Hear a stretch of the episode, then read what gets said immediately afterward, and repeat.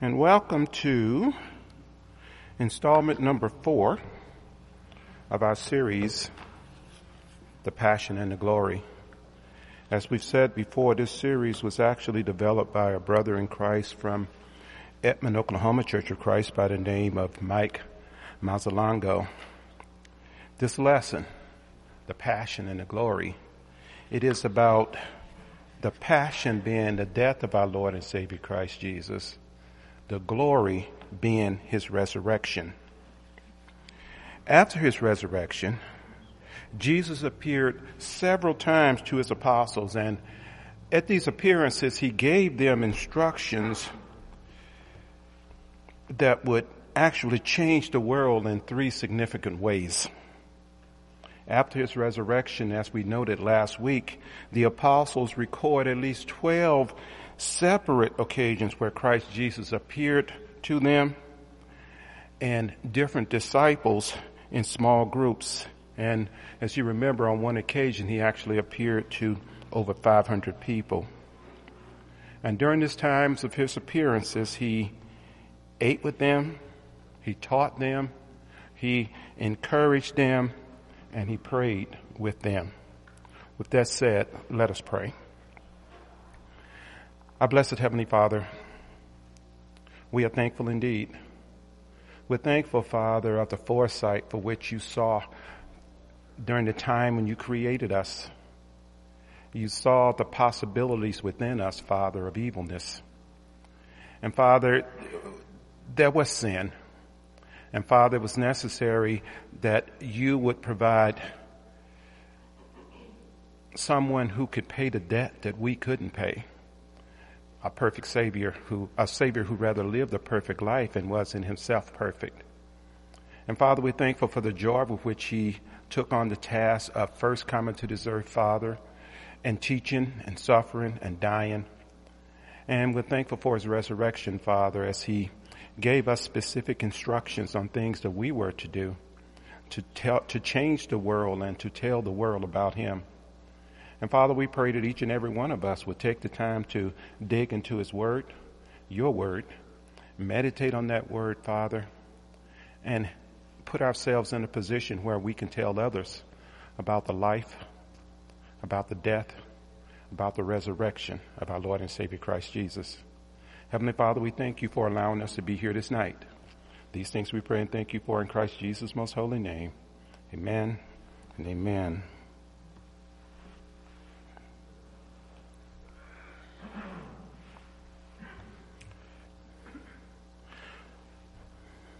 On the 40th day after Christ Jesus' resurrection, we can read in Luke 24 verse 50 as well as Acts chapter 1 verses 9 through 11. We can read there and what Luke tells us is that Christ Jesus gathered his apostles and he took them for a walk. They left Jerusalem and headed toward Bethany. And this is the same road that goes through or travels through the Mount of Olives, where Christ Jesus prayed on the night before his passion, that is the night before his death. Luke mentions that they had gone about a seven days journey. Uh, a seven days journey in this particular case means that the Jews were only allowed to walk about 2,000 paces on the Sabbath day.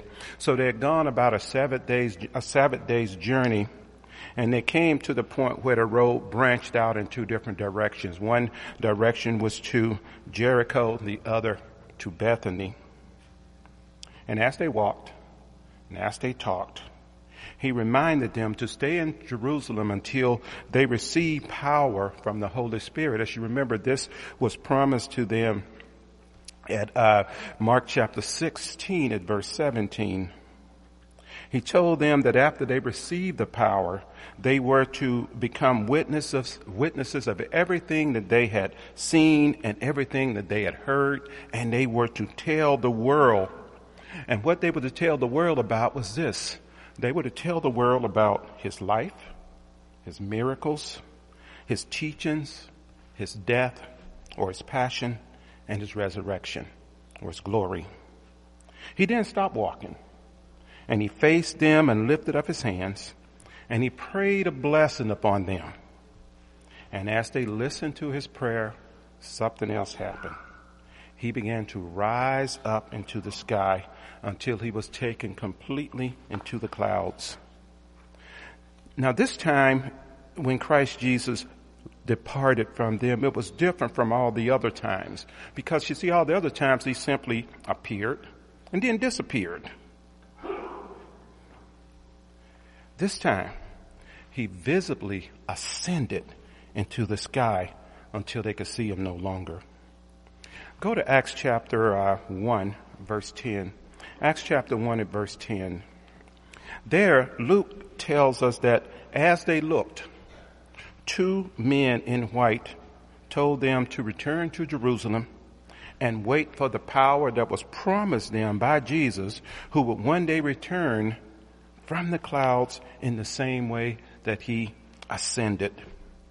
At Acts chapter 1, at verse 10, the Bible reads, And as they were gazing intently into the sky while he was going, behold, two men in white clothing stood beside them. They also said, Men of Galilee, why do you stand looking into the sky? This Jesus who has been taken up from you into heaven will come in the same way as you have watched him go into heaven. And as a result of this, those apostles, they went away amazed, but they still had to wait 10 more days in Jerusalem before the power of the Holy Spirit would descend upon them. And during these 10 days, just like we today, when we are told to expect something, it was a time for them to ponder the incredible final command that he had given during his last few moments with them. Now, in a minute, we're going to be going over the Matthew chapter 28 verse 16. And after we finish reading that section of scripture, we're going to be going over to Mark chapter 16. So what we have in looking at the synoptic account here, what we have is both Matthew and Mark, how we see how they recorded different occasions when Christ Jesus gave his apostles their final instructions. At Matthew 28 at verse 16, the Bible reads, But the eleven disciples proceeded to Galilee, to the mountain which Jesus had designated. When they saw him, they worshiped him, but some were doubtful. And Jesus came up and spoke to them saying, all authority has been given to me in heaven and on earth. Verse 19. Go therefore and make disciples of all the nations, baptizing them in the name of the Father and of the Son and of the Holy Spirit, teaching them to observe all that I have commanded you. And lo, I am with you always, even to the end of the age. When we look at Mark 16 and verse 16, it seems like Mark just takes up in, a, in essence where, where, where Christ Jesus left off here in Matthew. At verse 16, the Bible says, He who has believed and has been baptized shall be saved but he who has disbelieved shall be condemned. I have been alluding to logic a lot during this lesson. And, and Danny, when he was doing this lesson on Sunday, I noticed he was using some logic too. And when I say using logic, that's the way I was taught in college about logic. Logic using if then statements. So the logic of this is this. If I believe and is baptized, then I shall be saved. If I disbelieve, therefore I am not baptized, then I shall be condemned. It's simple logic. It really is simple logic. Verse 17. These are the signs, the Bible reads, these are the signs, rather these signs will accompany those who have believed. And we're talking about the apostles here. In my name they will cast out demons. They will speak with new tongues. They will pick up serpents. And if they drink any deadly poison, it will not hurt them. They will lay hands on the sick and they will recover. And you think about, remember Paul when he survived the shipwreck and he was on the island there and the snake came out of the, from, uh, by the fire and bit him and people looked at him like, oh man, he survived the shipwreck and he's going to die from the bite of the snake. And all Paul did was shake it off and keep going. Christ Jesus had promised that power to the apostles. So basically, when we look at the command that Christ Jesus gave them, it can be broken down into three parts. Number one, they were to tell the good news of Jesus who died to pay for the sins of all men and then rose from the dead to prove his divinity. And they were to tell it to every person in the world. Number two, they were to baptize. That, that word, baptizo, means to submerge or immerse, to go underwater. They were to baptize, immerse in water, those who believed their witness about Jesus. And number three, they were to teach the converts to know and obey everything that Jesus commanded so that they would become faithful disciples as well. This command and its execution was critical. It was critical because in carrying it out, the apostles would create a, a turning point, if you will, for mankind in our relationship with God.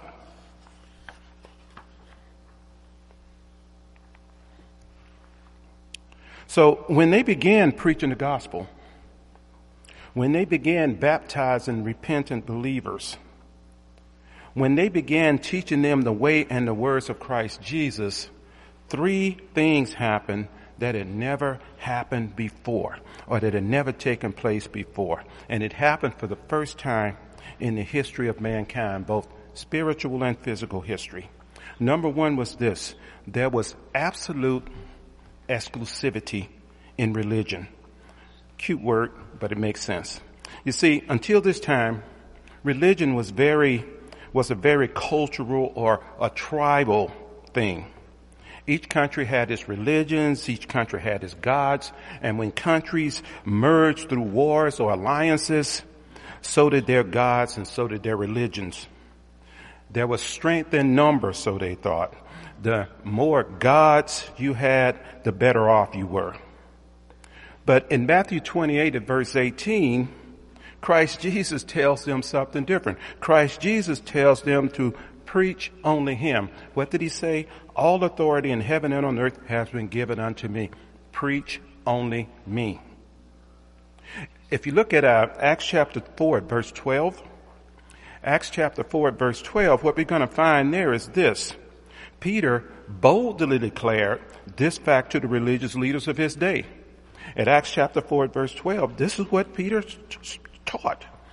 The word says, and there is salvation in no one else. For there is no other name under heaven that has been given among men by which we must be saved. This is the reason that the apostles were tortured. It's the reason that they were killed. Not that they preached about uh, mere religion, if you will, because see, they had thousands of gods, they had thousands of religions back in that day. They were martyred because they dared to say that Jesus Christ was the only way a person could come to God. You know what? Nothing has changed today. Nothing has changed today. People may not like it, and they don't. People may not, may disagree with it, and they do. People may reject it, and they do. But no one can deny that Jesus demands exclusive loyalty to himself. And that the Bible teaches that a person cannot be saved from hell, eternal separation, separation from God by any other person or by any other religion. But you know what? People still hate this idea today. And people still hate anyone who preaches this today. In our society, in our society, we are at the point in history where only two concepts in religion remain. One is inclusive, which is represented by those who espouse religious pluralism. Now this concept includes, as valid, all disciplines all religions for the common good. Most churches and religions are going in this direction as well as some educational systems. The other concept of religion is that of exclusivity, which is represented by New Testament Christianity. It declares, it declares that there is only one way, and that one way is Jesus Christ. After his resurrection, after his glory, Jesus commanded his apostles to preach that he and only he could save men to the exclusion of every other God or religion, every other philosophy, every other prophet. Much tension and conflict concerning religion throughout history has been caused by Christianity's demand for exclusivity. And you know what? It will continue until our Lord and Savior Christ Jesus returns to vindicate those who believe and depend on Him. And I say to you, this is a hard idea to accept, especially in the United States, where we pride ourselves on being tolerant of, of every religion and every point of view. But it's something we must remember.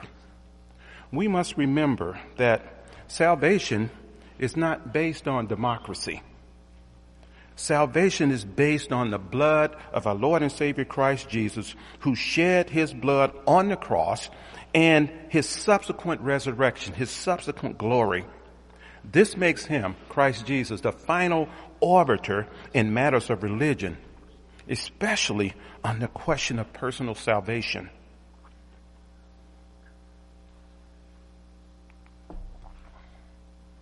So, three things change. Absolute exclusivity in religion. Number two, there was a final solution to man's major problems, or rather life's major problems. What are life's major problems? Sin and death. At Mark 16 and verse 15, Jesus commands his apostles to preach the good news to all nations. And the question is this. What is the good news? What is the good news? Not that Jesus, rather not that only Jesus is Lord of all, not that people could now go to church, they could pray, they could read their Bibles. Now make no mistake, these are all good. They are good, but they are not the good news. They're good, but they are not the good news.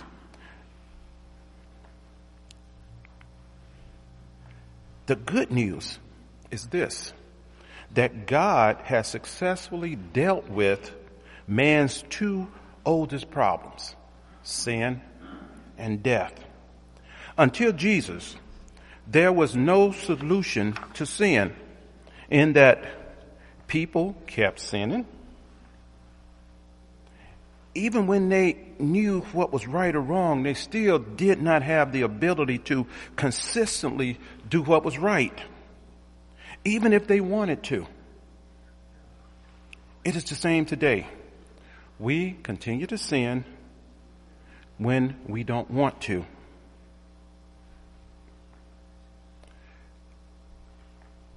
Christ Jesus provided a final solution for death.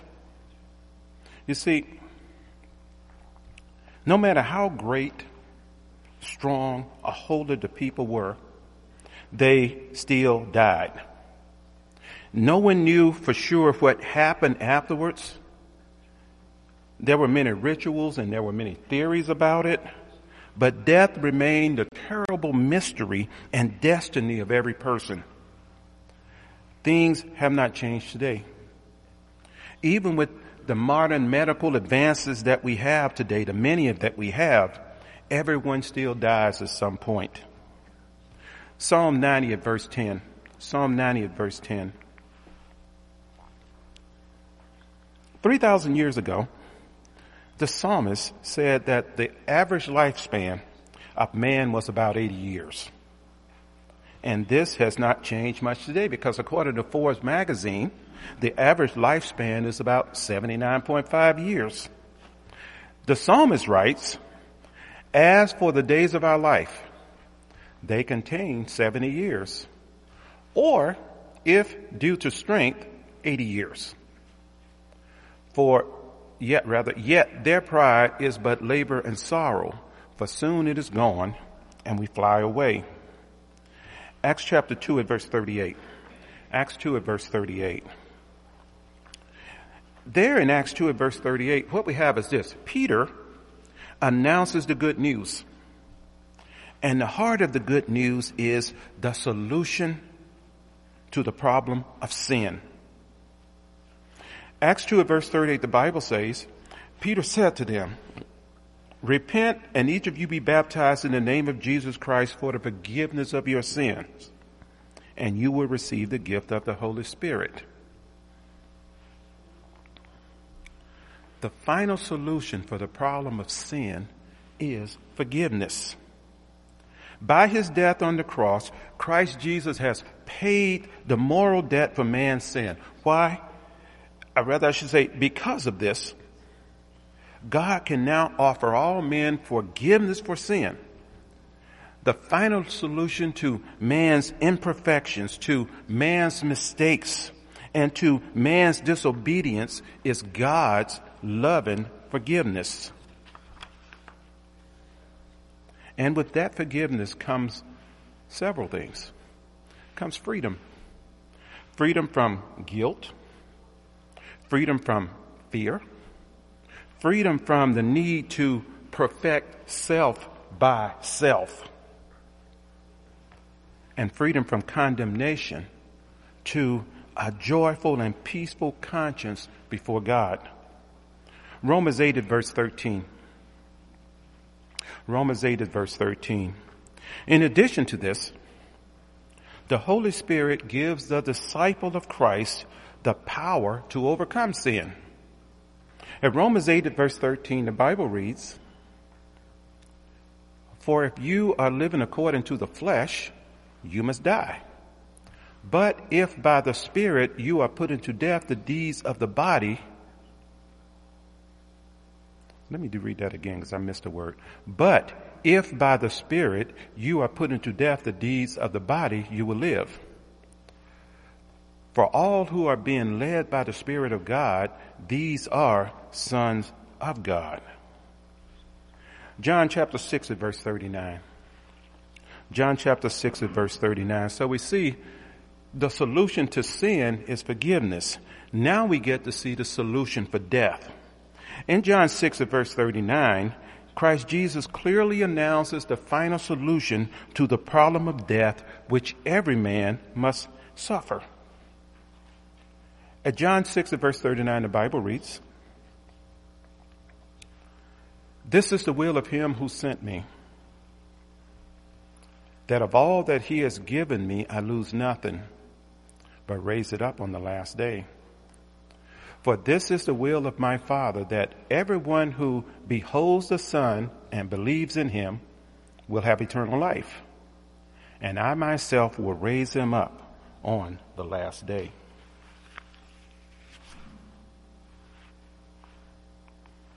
So the final solution, as a result of Christ Jesus' death, burial, and resurrection, the final solution for sin is forgiveness. The final solution for death is resurrection man could now see that death was real, but not final.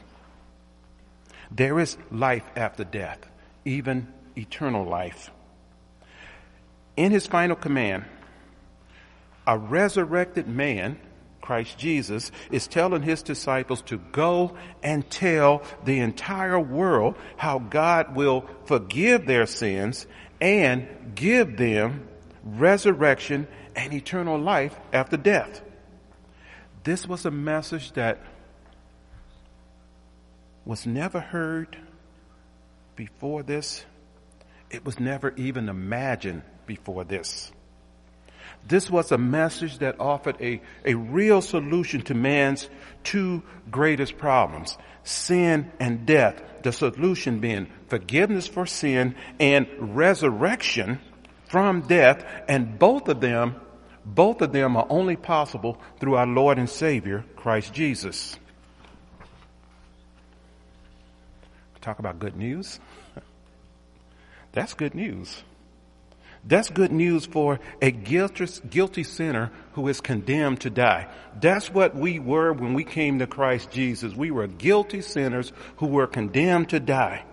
But by the grace of God, we came to Christ Jesus and that changed because we now have access to the solution to our biggest problems, sin and death. So the three things have changed. Absolute exclusivity in religion. A final solution is offered to sin and death, which is forgiveness and resurrection. But this third one, this third one is a toughie. You see, the entire world was made to choose. The problems of sin and death were solved by the life, the death, and resurrection of Christ Jesus. Jesus' appearance after his death confirmed his divine nature. It confirmed his complete authority and it confirmed his claim to exclusive loyalty. Jesus now sends out his apostles to confront the world, to confront the world with these facts and force them to choose. Force them to choose before he returns one last time to judge all men. I want to take you to Mark chapter 16 at verse 16. Mark 16 at verse 16. There, Mark writes very plainly or quite plainly concerning the choice. Mark 16, 16. Here's the choice. He who believes and has been baptized shall be saved. He who has not, he who has disbelieved shall be condemned. Logic. If I believe and is baptized, then I will be saved. That's the choice I'm going to make. Or I'm going to make this choice. I am, if I disbelieve and therefore not be baptized, then I shall be condemned. That is my choice. You know, people sometimes like to say this, that God is too, is too loving to allow anybody to go to hell. They right. I mean, you can't get any more loving than that than to send your son to suffer down the cross for sins he didn't commit for people who did and the very people who were trying to kill him and wanted to kill him. He doesn't get any more loving than that. They, they don't want to take any responsibility because there is that choice there where I can choose to follow God or I can choose not to follow God. And God is, being as proactive as He is, He tells us the consequences of each. But yet we have the audacity to say, God won't allow me to go to hell? You're right. We send ourselves to hell by virtue of the fact that we do not do what God is asking us to do. You see, the entire issue of life and death is reduced to one choice. Those who believe and are baptized will be saved, meaning that forgiveness, resurrection, and eternal life belong to the one who believes and is baptized. That is immersed in water. Those who disbelieve and consequently refuse baptism will be condemned, that is found guilty of sin and punished to an eternity suffering in hell away from God. So the choice, the choice, the choice is exclusive. The choice is exclusive. It's one or the other. That choice is also terrifying when considering the options, heaven or hell. The choice attacks my privacy. It attacks my sense of independence. Because we want to be independent of God versus realizing, like children teach us, you know, children do teach us a lot. I mean, I swear. Look at these little children and check them out. You know, when they first born, right, they are dependent upon mom and dad for everything. The burping, the diaper changing, the feeding, all that stuff, right? Then they start walking around, they, they those, what we call the terrible twos. Now they become independent. I can do it myself. But then they, they turn into a, a 13 year old and they realize, whoa, let me see, mom, and dad got the car, mom and dad got the job, mom and dad got the money. I think I'm going to be a little interdependent. And that's what children teach us, and God wants us to be interdependent. Yeah, there's some things we can do for ourselves, but we got to realize there's some things we can't do for ourselves. That's where that interdependence comes in. The choice is demanding, the choice is urgent, but the choice is also offensive. Why? Because it judges me. It judges me. The choice weighs a million tons on my conscience until I answer it. The choice makes me angry. The choice makes me angry. It makes me angry because now that I know what the choice is, oh man, I want to say, why do you make me choose anyway? I want to say, being neutral is more comfortable, you know? I don't want to do that. I just want to, I, you know, I don't want to make a choice. Through the gospel, God brings us face to face with reality. For the first time in, in history, men could go to the edge. Just like, you know, remember reading about Moses and God allowed him to go up to the top of the mountain and look over into the promised land? you know, so this is like this. For the first time in history, man could go to the edge and look into eternity and look into what is out there, the future, if you will. And when they do this, they face the incredible responsibility of choosing to live or die. Choosing to live or die.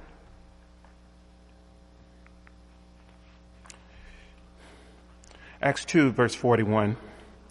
Now, we read 238 a little bit where Peter broke it down for us, how we receive forgiveness of our sins. And we see the result of this preaching here at verse 41. You know, for most, pride and attachment to sin cause them to, to actually throw away the opportunity to live forever in exchange for the momentary sinful pleasures of this world. In Acts 2 verse 37 through 40, of course, Luke tells us of the, and specifically verse 41, Luke tells us of the thousands who, after being given the choice to live or to die, to be forgiven and not be forgiven, to be, remain spiritually dead or resurrected. Those who gladly responded to God's gracious offer of forgiveness and life after death. The text there says at verse 41, So then, those who had received his word were baptized, and that day there were added about 3,000 souls.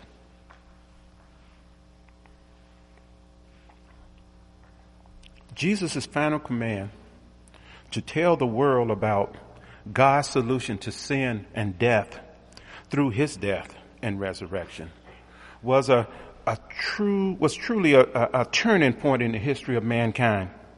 Because you see, with it, God established Jesus as the only Lord and Savior. No one could please God, no one could come to God except through Him. With it, he also revealed God's solution to sin and death, which is forgiveness and a promise of resurrection. With it, he also sent a clear, a clear choice to all men. Believe in him and be baptized for salvation or perish in your sins. The choice is painfully clear and simple. If I believe and is baptized, then I will be saved. It is so logical. It is so logical. The final command was first preached by the apostles and then handed on to every generation of Christian to present to their society. It also needs to be presented and passed on by the present generation until Christ Jesus returns. Now, you, you, you remember the definition of faith? Now faith is, not just faith is, but now faith is, because that's indicating a presence. A presence. We have lived in the past, we're living in the present. We know there's a future, but if we're tomorrow, alive tomorrow at this time, it is not the future. We're alive tomorrow at this time, it is the present. So the present generations, which means it is no different for our generation. The final command stands before us in all of its urgency, in all of its terror, in all of its promise, in all of its glory.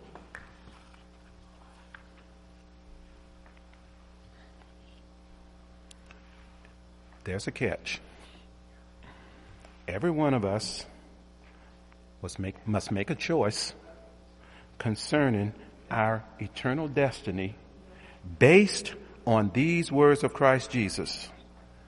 Those who believe and are baptized will be saved. If I believe and is baptized, then I will be saved. It is so logical. You know, every time I say that, I kind of remind myself of Mr. Spock on Star Trek because it was so logical. But it is logical. It is logical. Brethren, it's with sincere hope that as we have explored Christ Jesus' passion, that is his death, and his glory, that is his resurrection, that in lesson one, week one, when we started this lesson, that we joined him at that last supper, that last Passover. And we saw how the focus changed from the past to the future as we read there in Matthew 26 that we, that second week that we heard his last word from the time that he said, Father, forgive them for they know not what they do to the time that he said, Father, into thy hands I commend my spirit that we have seen his last miracle, and that was his glorious resurrection and those, those 40 days or so where he spent on the earth. He was on the earth talking to his disciples and apostles and teaching them and encouraging them and being with them and praying for them. And then tonight, we knew his last command. We are to go into the world and preach the gospel. We are to go into the world and tell about the life, the death, the burial, and the resurrection of our Lord and Savior Christ Jesus. We are to go into the world and let the world know that there is only one way to God, and that is through Christ Jesus. There is no other way. No other way. It's logical. So thank you for joining us tonight. Whether you were here in person or online, we thank you for joining us. And I joyfully invite you back next week as we conclude this series. I shouldn't say conclude because we're going to conclude the series next week, but the week after that, I'm going to do a recap just to bring it all back together for everyone, just in case we miss some. But next week, we shall talk about his last gift. We will receive his last gift. So the midweek devotional is about to pre- be presented shortly. For those online and here as well, we hope that you can join us. For those online, you see our contact information on the board behind me. Uh, if you have any questions, if you have any needs, prayer, Bible study, baptism, by all means, write us, call us, send us an email. We look forward to hearing from you. Um, if you need to know more about the good news of Christ Jesus and what it's really about, by all means, give us a call. We thank you for joining.